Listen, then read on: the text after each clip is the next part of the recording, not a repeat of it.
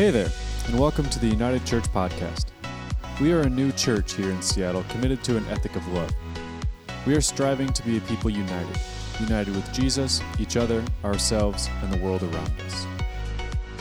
We hope you enjoyed this week's homily.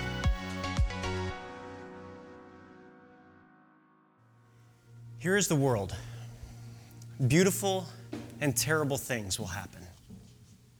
Buechner said this in his daily meditations, listening to your life. Here is the world. Beautiful and terrible things will happen. Uh, Just yesterday, a tragedy struck down in San Diego as the Poway Synagogue was shot at. Uh, people were shot as they worshiped in the synagogue. This not six months after what happened in Pittsburgh at the Tree of Life Synagogue.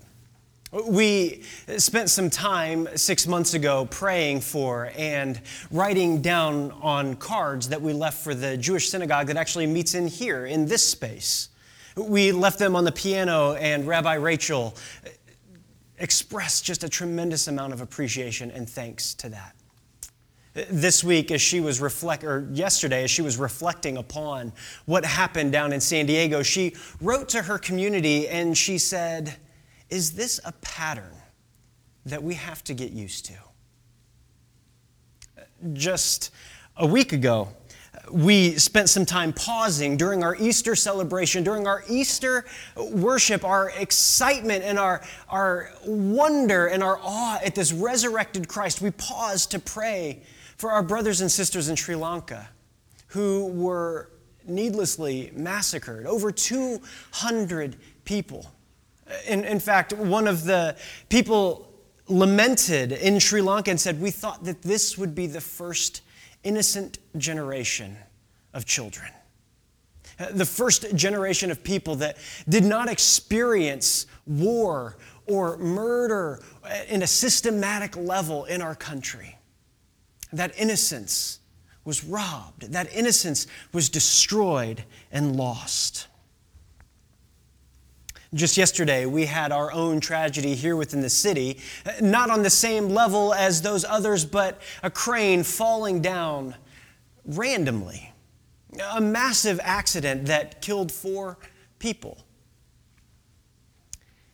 Hate, vengeance, random accidents, all of this death, all of this destruction. And here we are as a people sitting in the wake of Easter, of what has come to be known as Easter tide. We sit in the wake of this story of hope, this story of new creation, this story of beauty that has emerged. And we have questions. Is this Easter tide? Is this what new creation looks like? Is this what we have been hoping for? Because it doesn't feel like it. Here is the world.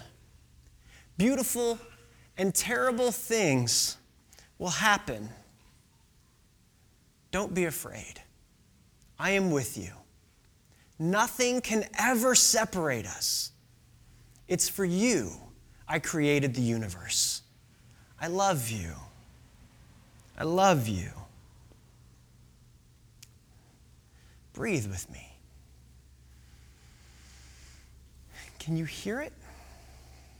Can you hear that call of God? I love you. I love you. I love you.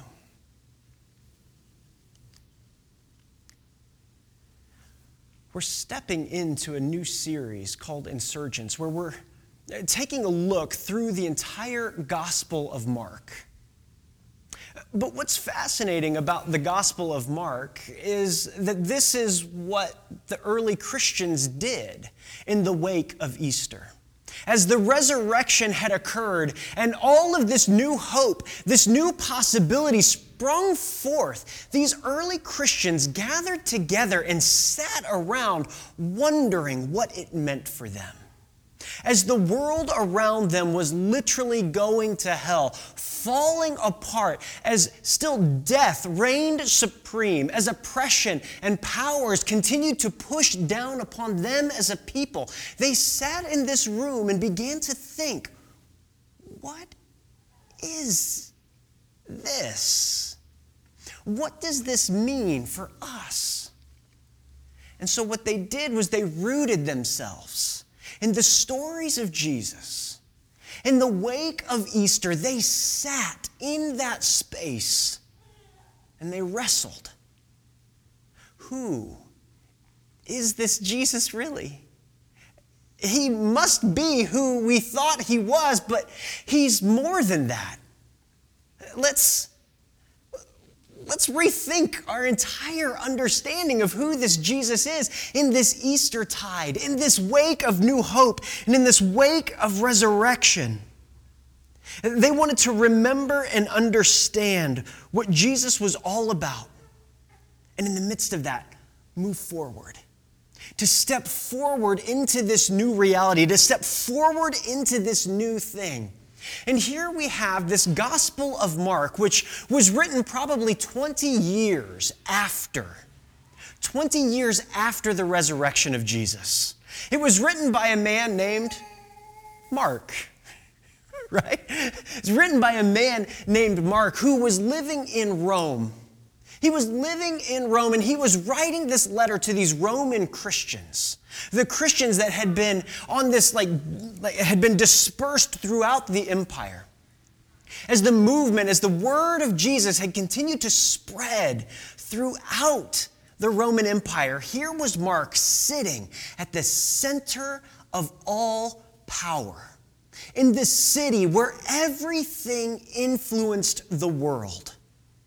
He sat there and he wrote this gospel. Now, Rome at this time was a really fascinating place because it was ruled by this guy named Nero. From about 54 to 68, before he killed himself, before he took his own life. Nero's a fascinating character. He's a really fascinating leader, Emperor Caesar. In fact, he was a paranoid sort of man. The, the minute he attained power, the minute that he ascended to the throne as emperor, he murdered his mother. He murdered his mother because he was afraid that she was going to figure out a way to subvert his power. And not only subvert his power, but to, in fact, remove him from the throne. He also went about systematically killing anyone that got close to him that he thought would challenge his power that he thought would take it away and remove it. In about 64 AD, Rome caught fire. And historians kind of argue back and forth about whether or not Nero set the fire himself. It's kind of, eh, maybe he did, maybe he didn't. At this point in time, Nero was going a little batty, a little crazy, so to speak. And as he was losing his mind quite literally, as he was losing his mind, he decided that this fire, there's only one proper scapegoat. There's only one proper people that we must lay the burning of our great and glorious and wonderful city at their feet the Christians. And so Nero began this systemic and systematic persecution of Christians throughout Rome. He would quite literally capture them, arrest them, and then throw them in the center of the Colosseum. He would put them there to battle the great beasts of the day lions and tigers and bears. Oh my. They were quite literally stripped flesh from flesh as they were mauled and eaten and attacked. And this wasn't just a small number of Christians, but in fact, this grew exponentially. As he continued to capture more, hundreds and hundreds of Christians were thrown to the wolves. But he didn't stop there. Nero wanted to make a statement. A statement that he was the only one worthy of worship, that he was the true God of the empire. And so, what Nero did was he took these Christians, whom many considered to be these terrible and horrible human beings.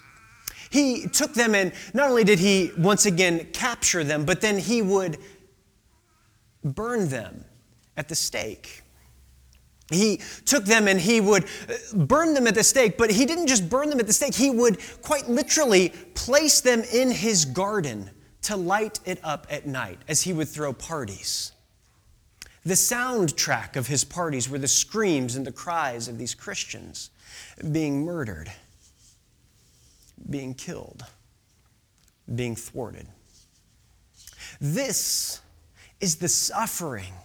This is the pain that Mark is writing to. These are the people that Mark is saying, hey, let's talk about this Jesus. Let's root ourselves in this story. As you experience this tremendous amount of grief, as you experience this tremendous amount of suffering and pain, as we together are terrified, as we are victims of hate, as we are victims of violence, as we endure such tremendous pain and tremendous suffering, and even what sometimes seems to be random acts of violence, let us root in this story of Jesus. And so he begins his gospel. Mark chapter 1 verse 1. He begins his gospel, the beginning of the good news about Jesus the Messiah, the Son of God. The beginning of the good news about Jesus the Messiah, the Son of God. These people who are terrified get this letter in the wake of resurrection, wondering if this thing is really, really going to happen, if this thing is really, really true. The beginning, the beginning, the beginning. What is so beautiful about that word beginning is that this is 20 years post, 20 years post resurrection, beginning now. There is so much more good news to come.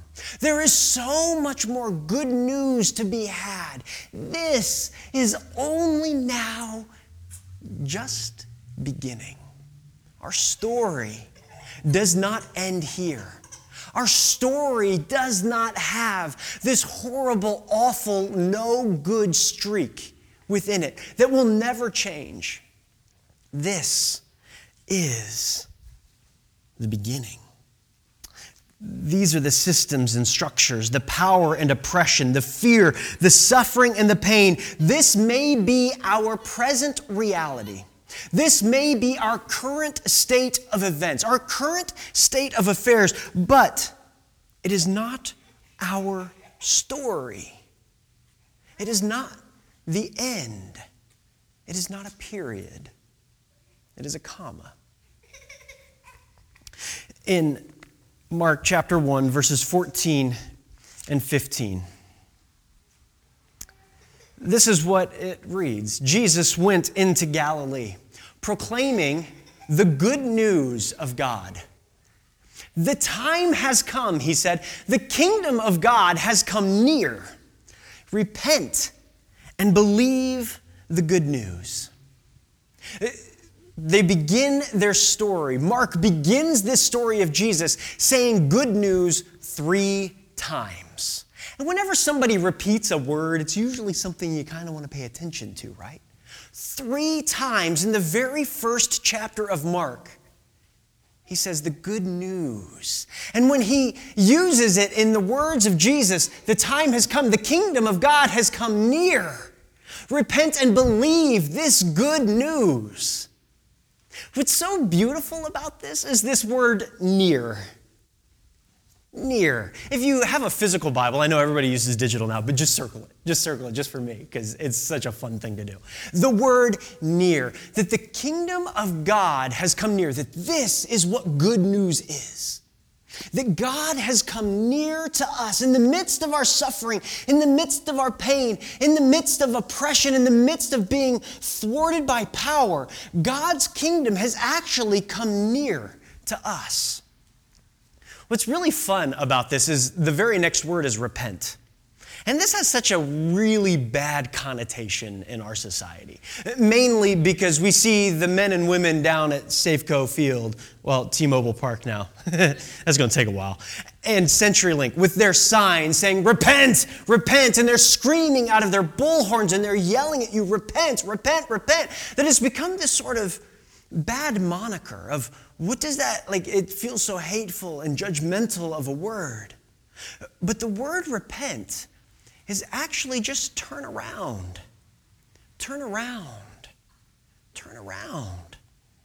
And what's fascinating about this is right here the kingdom of God has come near. And Jesus is proclaiming, turn around and look. Believe this good news. It's right behind you. Just turn around and believe this good news, this gospel that has come, that God is near all of your pain and all of your suffering and all of your affliction, to all of the power and oppression that is present in our society. Just turn around and see that God is actually near, that He is making inroads, that He is pushing into this world to make it new again. Repent and come near. Repent and believe that God is near. Again, Mark is such a fascinating, fascinating letter. Because before this, he tells this story of Jesus' baptism, of Jesus being baptized and then tested in the wilderness. And what happens during this baptism is Uh, quite fascinating. Uh, he uses the word torn. He uses this word torn in the midst of this. Now, in Mark chapter 1, verse 10, Jesus is being baptized, and as he comes up out of the water, Mark says the skies tore open. Like the kingdom of God ripped into this world. God made himself present and known as he moved in and said, This is my son with whom I am well pleased.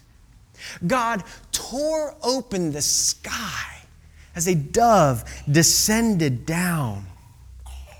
He tore into this world.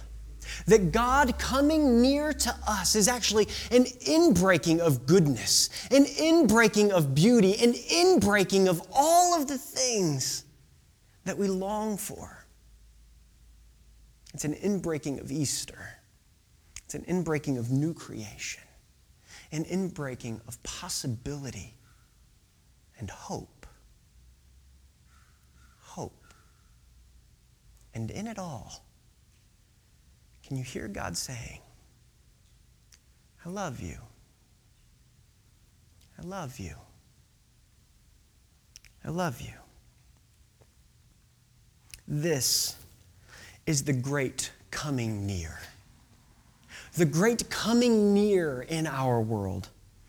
Buechner said, all of Jesus, he said, all his life long, wherever Jesus looked, he saw the world not in terms of simply of its brokenness, a patchwork of light and dark calling forth in us now, our light, now our dark, but in terms of the ultimate mystery of God's presence buried in it like a treasure buried in the field. Wherever Jesus looked, he saw the world not in terms simply of its brokenness Jesus proclaimed good news wherever he went. And after these moments of Jesus saying, The time has come, the very first words that Jesus says in the Gospel of Mark, the time has come. The kingdom of God has come near. Repent and believe the good news. He calls disciples and he says, Come do this with me. Come join me in this. Let's go out and bring this good news to the world. Let's be a part of this inbreaking in the world around us. And then the very first thing he does is he drives out impure spirits. He goes and he casts out demons. He goes and he begins to heal people left and right because the next story is Jesus heals many. Jesus then says, This is what good news is. We're going to take these systems and these structures and these powers and these authorities and we're going to push them out because I reign supreme. Jesus stepping into it all. Jesus saying, This is what it is about. Because you and I, we are an Easter people. You and I, we are an Easter people. We are a part of a new kingdom. We are a part of an insurgence into this world. You and I are a part of something new, something beautiful that is breaking in, that is breaking forth into this world where the systems, structures, powers, the authorities, the rulers, the suffering, and the pain in this world can be a thing of the past. We get to be the people that change it all. We are an Easter people. We are the insurgents. There's this great tension of the already. Uh, uh, there's this tension of this already nature of Jesus, of what he did, of what he came to do. That we live as an Easter people in the wake of the resurrection, but yet it has not been fulfilled completely. And there have been people that have said, well, it's because Christians have yet to rise up and do the work of what Jesus roots us in. Maybe. Possibly. I can't quite disagree. But there's this sense that Jesus is still, we're waiting for him to return.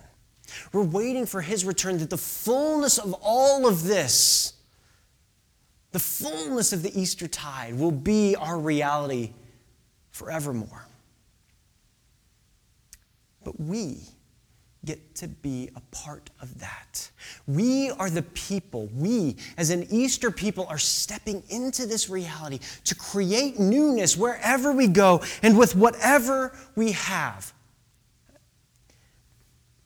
The bishop of El Salvador back in the 60s and 70s, his name was Oscar Romero. And Oscar Romero preached quite a bit about the powers and the structures of society and how it continued to push down the poor, how it continued to oppress people uh, and keeping them separate as, as oligarchs kind of ruled the country back in the day. Oscar Romero was assassinated for what he preached and what he continued to talk about as he preached about this insurgence of the kingdom of God, this insurgence of Jesus coming into the world anew, and how we, as his followers, we, as his people, need to step into that as well. That we need to be an Easter people all the time, wherever we go. In his book, The Violence of Love, he wrote, To be a Christian now means to have the courage to preach the true teaching of Christ and not be afraid of it, not be silent out of fear and preach something easy that won't cause problems. To be a Christian in this hour means to have the courage that the Holy Spirit gives, to be valiant soldiers of Christ the King, to make His teachings prevail, to reach hearts and proclaim them with the courage that one must have to defend God's law. To be a Christian in this hour, to be a Christian in this day, to be a Christian in this time means to boldly proclaim this gospel of love this kingdom that has come near, this kingdom that is breaking into this world, that is destroying the strongholds of power and oppression, of suffering, of pain, of rulers and authorities and of principalities. To proclaim that with boldness, with courage, and to be a people that come near as God's kingdom comes near. We are an Easter people. living in the wake of newness, living in the wake of change. We stand in the tide of resurrection. And as we stand in that tide, let it wash over us. And as it washes over us, let us step forward boldly proclaiming God loves you. God loves you. God loves you. Let us be those people now, in five minutes from now, in two days from now, till forevermore. Father, thank you. Thank you for this tremendous gospel, this tremendous gospel of comfort in the midst of suffering, this tremendous gospel that roots us deep in your story of the goodness of your Son, of what it is that He came to do, and how it is that He turned the tide of this world. Father, may we be a people, an Easter people, that proclaim to this world unabashedly and unashamedly of your love, of your power, of your grace, of your goodness and your mercy. And Father, in the midst of it all, in the midst of that space, may we be a people that do the work of change, of newness, of hope, and of possibility. It's in your Son's name that we pray these things. Amen. Thank you for listening to this week's homily. If you're in Seattle, we'd love for you to join us on Sundays at noon at 1316 3rd Avenue West in Queen Anne. If you'd like to support our efforts, please visit unitedchurch.gives to partner with us financially. Be in peace and God bless.